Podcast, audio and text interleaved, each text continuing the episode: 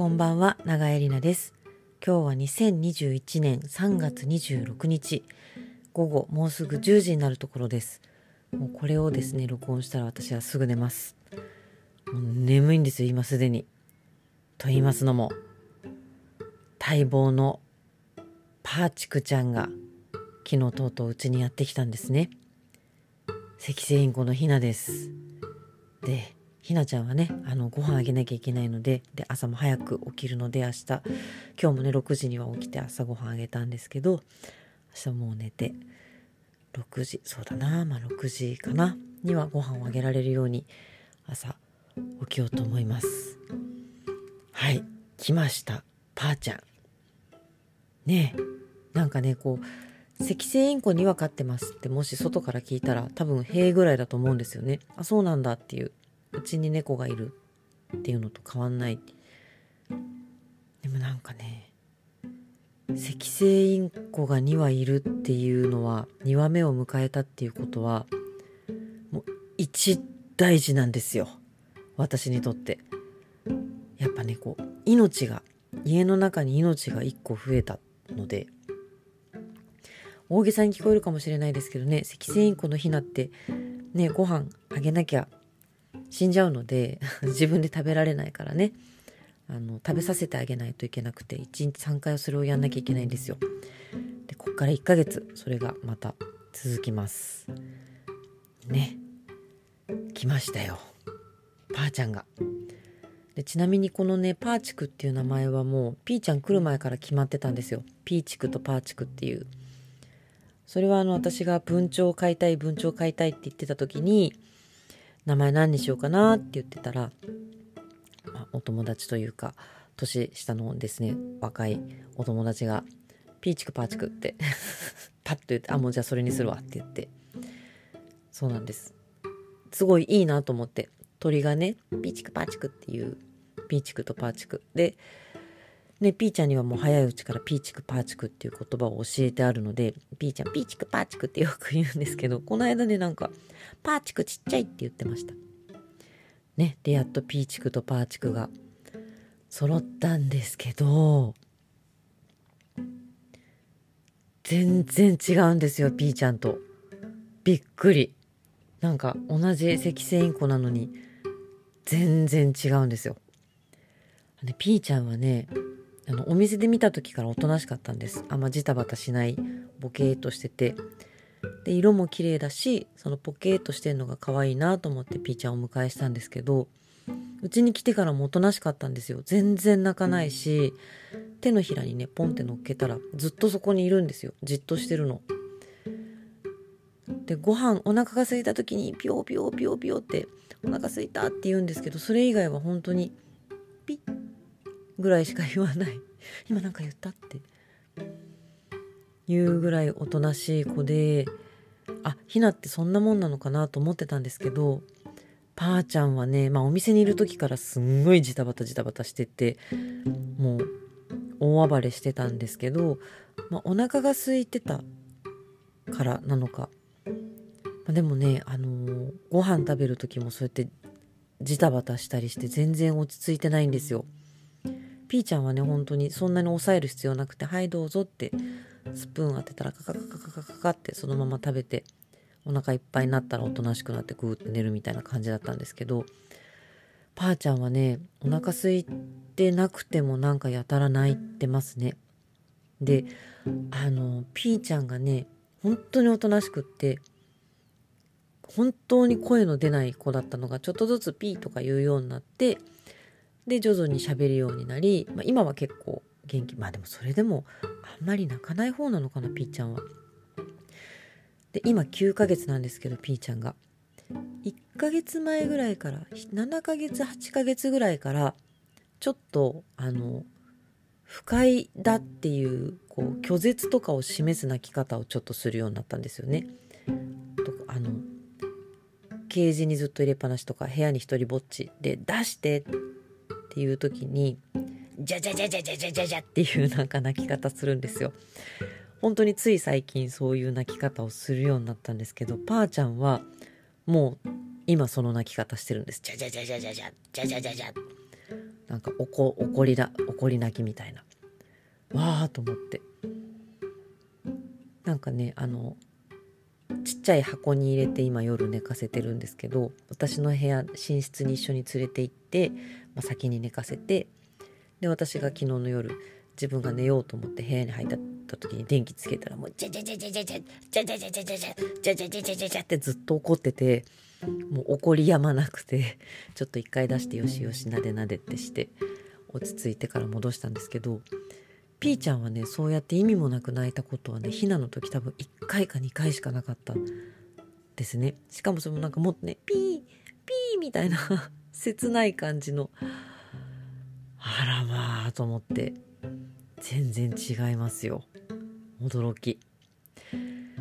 でねあのペットショップにあのピーちゃんをお迎えしに行ったのと同じお店に行ったんですけどそこにね何遍も行ってるので餌買いに行ったりおしゃべりしに行ったりもうすごいあの店主さんと仲良しででピーちゃんがねお留守番が長いから2話目を迎えたいんですっていう話をだいぶ前からしてて、まあ、でももう少し暖かくなってからなんつって。でピーちゃんが緑色が好きなので緑色のペットボトルの蓋とか何でもかんでも緑色が好きなのでボールペンとか、ね、仲良くできるんだったら緑かなと思って緑色の子がいいなと思ってるんですなんていう話をしててで先週もまた行った時に緑の子がいたらちょっと見せてもらおうかなと思ったんですよなんて言ってたら。そろそろお迎えするんだったらって言ってブリーダーさんに緑色の子をお願いしてくれててですね。で緑の子が来ましたと。そう言われて見に行ったんですよ。で。ほんと希望通り黄色と緑で黒があんまり入ってない綺麗な色の子で。で可愛いなと思ったんですけど3羽いてひなちゃんが。でもう1羽は白地に青のもうすんごい暴れん坊でもう1羽がピーちゃんと全く同じ色の子だったんですよ。ピーちゃん黒が全く入ってないくてレインボーっていう種類の中でもちょっと珍しいんですよ。ものすごい全身が淡い色ので全く同じ色ですごいおとなしくってその3羽一緒の箱に入ってたんですけど他の2羽にも踏み潰されてもうなんかじーっとしててで他の子たちがこう人間に向かってわージタバタジタバタって暴れてもそのレインボーの子は反対側の隅っこで角向いてじっとしててすっごいそっくりでピーちゃんと。ピーちゃんもそういう感じだったんですよ。ずっとなんかじーっとしてて。あ懐かしい。ピーちゃんちっちゃい時こういう感じだったなと思って。でピーちゃんがすごい育てやすかったのでああのおとなしい子いいないいなと思ったんですけどまあねピーちゃんはもうピーちゃんだしピーちゃんと似た子って言ってもね同じじゃないしまあどうせだったらちょっとねそういうおとなしくって穏やかな可愛いっていうのはもうピーちゃんがいるので全然違うね性格の子もいいかなと思って。でこう1羽ずつね出してもらってピーちゃんも連れて行ったのでペットショップに。ケージ越しにこうピーちゃんに合わせた時にピーちゃん全然鳥に興味ないのでもうはあみたいな感じなんですけど唯一なんかくちばし同士でチュンチュンチュンチュンってつつき合ったのがその緑の子だったんですよ。でその緑の子もすごいピーちゃんに向かってピーピー言ってもしかしたら親と色が似てるかなんかでピーちゃんにね向かってこうほんと親を呼ぶみたいに呼んでてでまあチュンチュンチュンってつつき合ってたのでああじゃあこの子かなと思ってまあでも結局ねそんな相性とかなんて分かんないし正解なんてないんですけどまあ私の中でピーちゃんが緑の子の方がいいかなっていうのだけでねえ家族に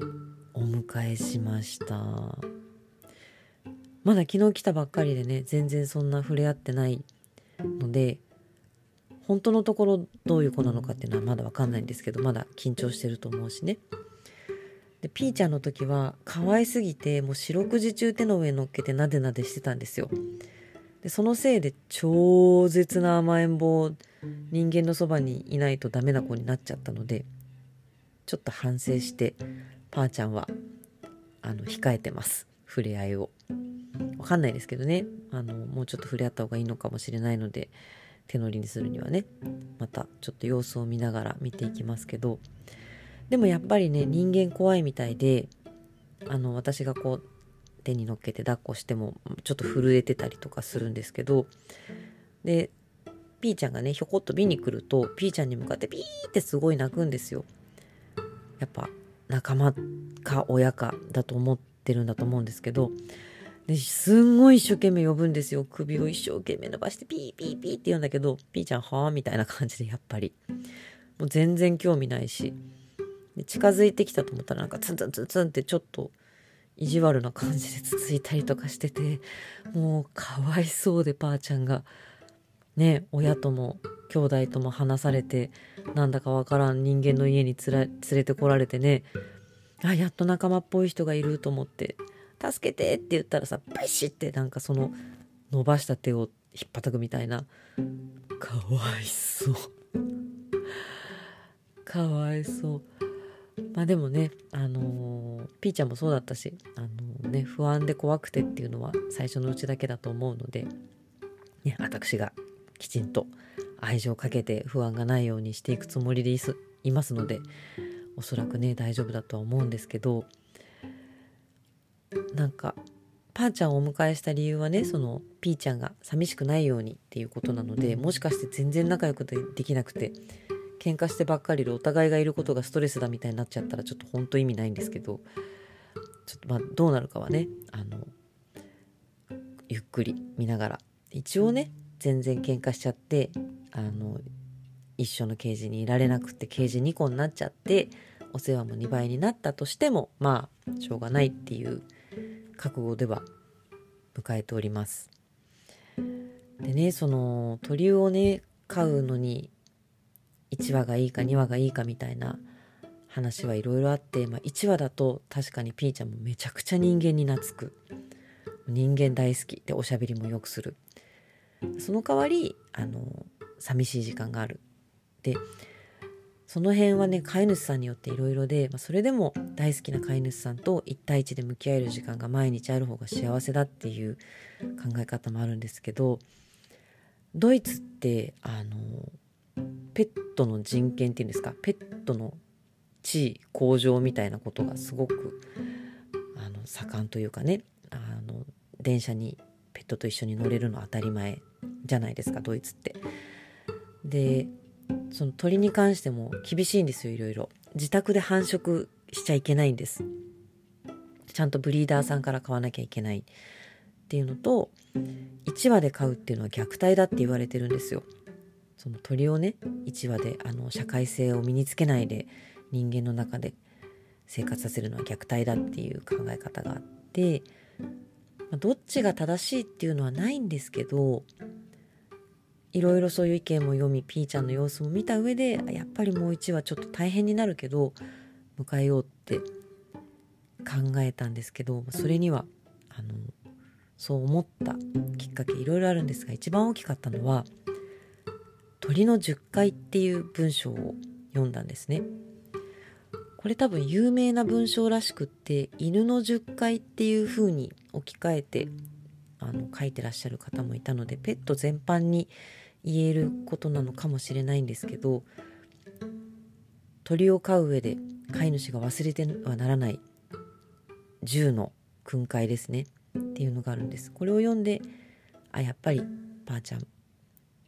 迎えてあげようと思いました今ちょっとこれをね手元に用意したので読んでみます鳥の10回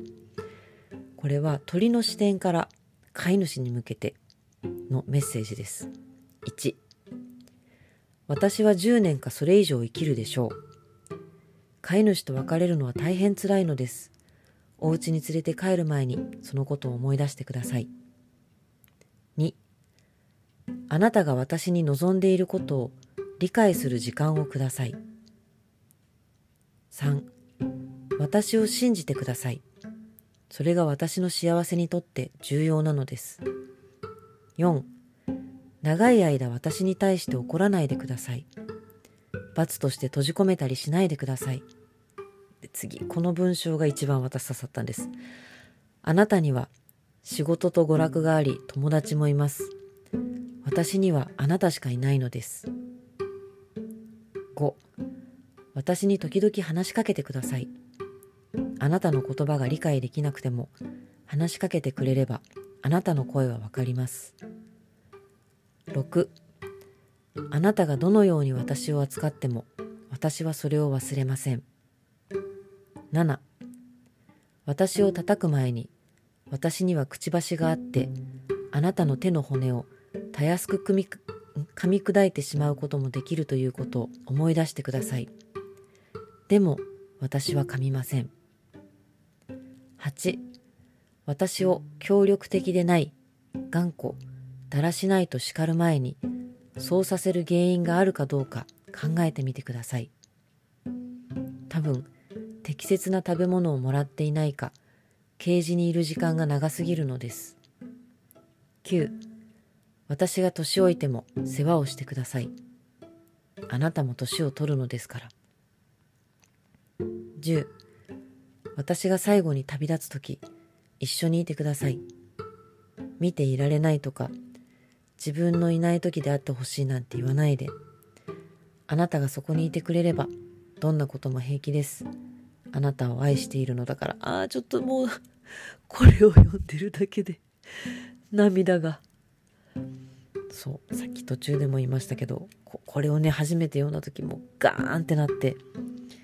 あそうだなって思うところがいっぱいあるんですよ。そのね、まあ、こっちの都合とかこっちの見方だけでねペットのことを見てはいけないペットの立場になって考えてみてねっていう話なんですけど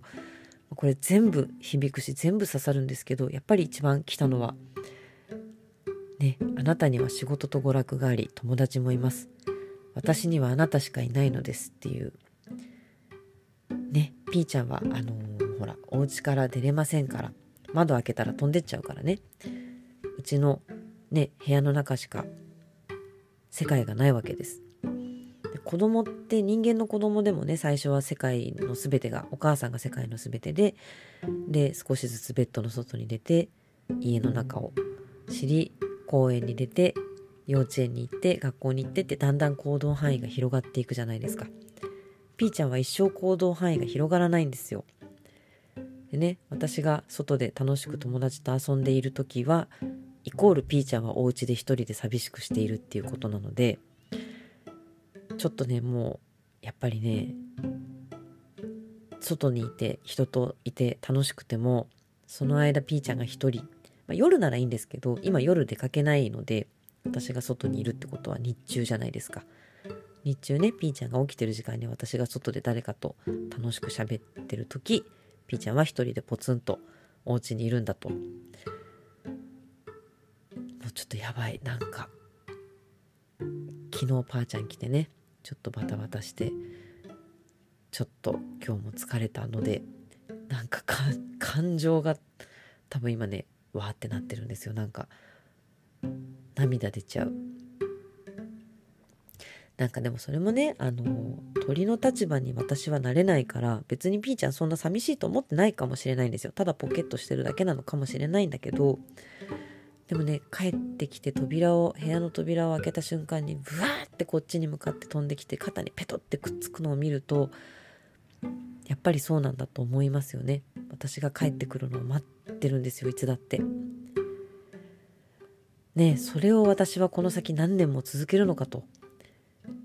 外でね私が楽しい間ピーちゃんは一人ぼっちっていうのを、ねだからあのー、ね4人家族5人家族だったらね誰かがお家にいるからペットも寂しくないけど私みたいな単身世帯でねペットを飼うっていうのはやっぱりでそれが不幸だとはね決めつけられないけれどもペットにとって。でもやっぱねすごい気にかかっちゃうんですよ。今ねお家に一人だっていうことが。でばあちゃんをお迎えしたわけです。お隣にねもう一羽鳥がいればわかんないです。鳥同士っていうのがどういう会話をしたりどういうコミュニケーションを取るのかわかんないんですけど、まあ、少なくともねラジオがかかってるだけの動くものがない部屋よりは退屈することもないだろうし、超仲悪くても近づくだけで大喧嘩とかだったらちょっと部屋とか話すかもしれないですけどそこまでじゃなければねあの動くものがね近くにいるっていうのはやっぱりちょっと安心するかなと思って。なので、まあ、2羽の方が正直大変なんですけどだって今後ねやっぱりあの地方行ったりして家を空ける時に誰かに預けるにしてもペットホテルに預けるにしてもシッターさんに来てもらうにしても1羽の方が簡単じゃないですか。実際ね去年今年か神戸1週間ぐらい行った時はピーちゃん連れてったしで1羽だったら割とケージも1個でいいしキャリーも1個でいいしあのポット連れて行けるんですけど2羽になったらねやっぱりそうもう本当にいろんなことが倍になるので大変なんですけどこれはだからもう私のエゴですね。家でピーちゃんがポツンと一人でいるっていうのをこう外にいる時にハッと思い出すだけでもういたたまれないんですよ。せめてパーちゃんがいてピーちゃんと2人でキャッキャしてるかなと思うと私も少しねあの気持ちが楽になるので。ねえだから私は新米鳥会ですけどどうにかしてピーちゃんとパーちゃんが仲良くなれるようにねしてあげたいんですが今のところもうパーちゃんからピーちゃんへの超一方通行でピーちゃんはなんかうん